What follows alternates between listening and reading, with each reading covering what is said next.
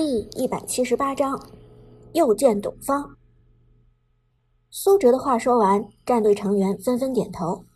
王者城市赛分区赛段采取的是冠亚军晋级制度，在这样的制度下，第三名与最后一名没有任何不同。炮战队如果不能战胜千年老三的涅槃战队，那么就算晋级，也注定走不到冠亚军的位置。所以苏哲说的完全没错，赢不了涅槃战队。就一点意义都没有。看着大家垂头丧气的样子，苏哲拍着桌子笑道：“你们几个别这么愁眉苦脸的。要是搁在古时候，打仗之前这个态度可是要杀头祭旗的，你们懂不懂？”苏哲话音未落，杜鹃的声音从门口响起：“没错，不就是千年老三吗？有什么可怕的？”咱们炮战队这次的目标是王者城市赛帝都站的冠军，区区千年老三，咱们才不放在眼里。循声望去，只见杜鹃拎着六杯奶茶从门口走进来。快快快，赶紧过来帮忙！一个个大爷似的坐在椅子上，真是没有点眼力劲儿。苏哲连忙快步过去，从杜鹃手上接过奶茶，微笑道：“辛苦了，娟儿姐，大清早的还帮我们买饮料。”杜鹃轻轻一笑，道：“只要大家明天的发挥不让我失望，我就是再辛苦几百倍也是值得的。不过说起来也是备孕，居然第一场就抽到了这么难缠的对手。”杜鹃虽然嘴上不把涅槃战队放在眼里，但实际上还是对这支战队颇有忌惮，尤其是海选赛采用的全都是 BO One，一局决胜负的赛制。这种赛制下，只需要一个默契的团队或者一个精妙的套路，就有可能在瞬间决定胜负。阿飞显然也是这么认为的。接过奶茶之后，沉声说道：“娟儿姐，队长，我觉得明天的战斗套路非常重要。这种 BO1 赛制非常容易一招鲜吃遍天。只要咱们能够打出精妙的套路，那么别说是千年老三，就算是千年老大，咱们也不怕。”千年老大，杜鹃不由得笑了起来，随后面容忧虑道：“可是这套路说起来容易，真的做起来哪有这么简单？一个精妙的套路要随时与版本衔接得当，并且发挥当前强势英雄和强势装备的优势，另外还要保证对方不半掉套路中的核心英雄。想出一个精妙的套路，可不是这么容易的事情。”阿飞点头道。这倒是，不过最近的版本刚更新了一些装备，又对英雄做出了调整。我想咱们是不是应该好好发挥一下，想出一些无敌阵容呢？杜鹃没有说话，而是把目光看向了苏哲。此时的苏哲正安静的喝着奶茶，一脸淡定从容。直到被杜鹃的眼神看得脸颊发烫，苏哲才放下奶茶，问道：“娟儿姐，你老打量我干什么？”杜鹃轻轻一笑：“打量你干什么？我看你那副悠闲的样子，就猜到你肯定想到什么好套路了。赶紧老实交代，快点的！”心思被杜鹃看穿，苏哲腼腆的笑了笑：“还是瞒不过娟儿姐的火眼金睛。好吧，那我就说说我最新想出来的配合新版本的套路。”结束了一天的培训，苏哲离开的时候已经天黑了。入了深冬，天黑的就极早。从写字楼里走出来，四下一片灯光，帝都的夜晚亮得如同白昼。寒风吹得苏哲浑身发抖，他连忙用满是汗水的手掌紧了紧外套。连续十多个小时的对战让他眼冒金星，如果不是现在还年轻，这样强度的训练，怕是早已把苏哲瘦弱的小身板给榨干了。不远处就是公交车站，苏哲快步朝着站牌走去。苏哲，结果还没走两步，一个陌生中却又透着一丝熟悉的声音从背后叫住了他。苏哲蓦然回首，随后看到了一个穿着风衣的男人。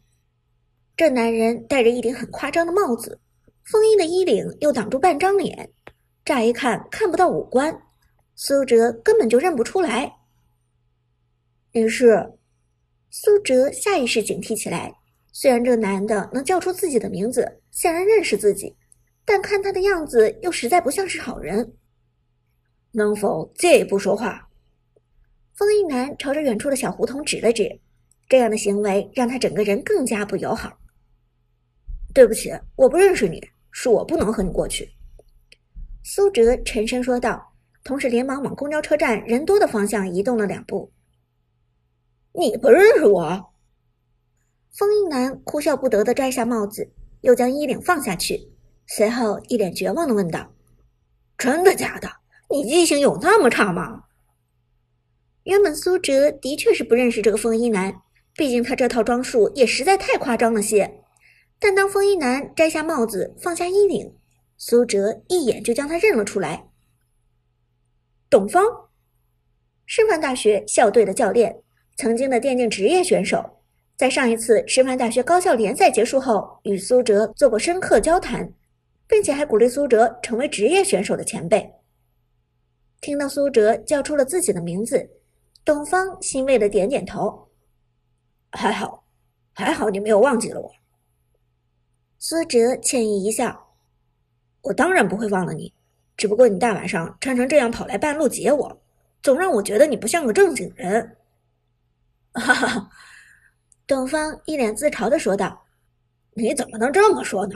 我出门前还觉得我这身衣服挺帅的。”不过话说到这里，董方警惕的往炮俱乐部的写字楼看了一眼，随后拉起苏哲的胳膊道：“是非之地不宜久留，咱们还是换个地方说吧。”苏哲一头雾水，不知道董方为什么要像做贼一样，但无奈之下，只好被他拉着胳膊跑到远处的巷子里。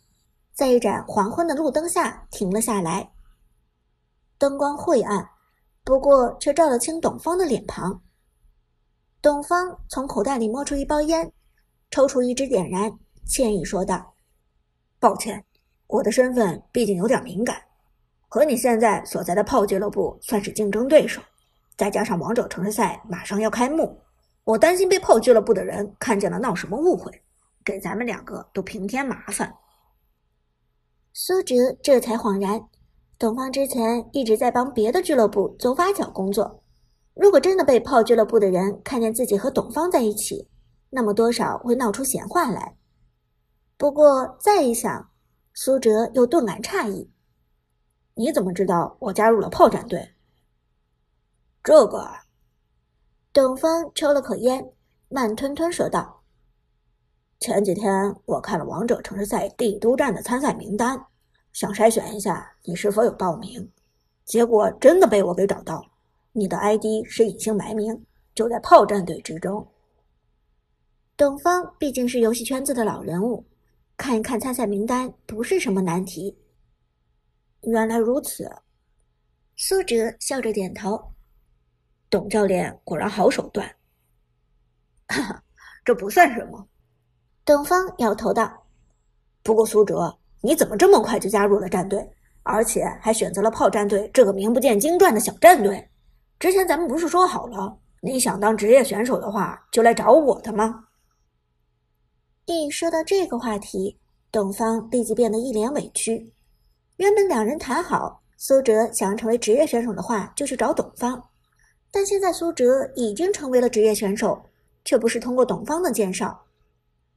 其实苏哲也很无奈，加入炮战队的最重要原因是杜鹃帮他爷爷慷慨解囊，这其中的缘由实在太复杂，三言两语说不清楚。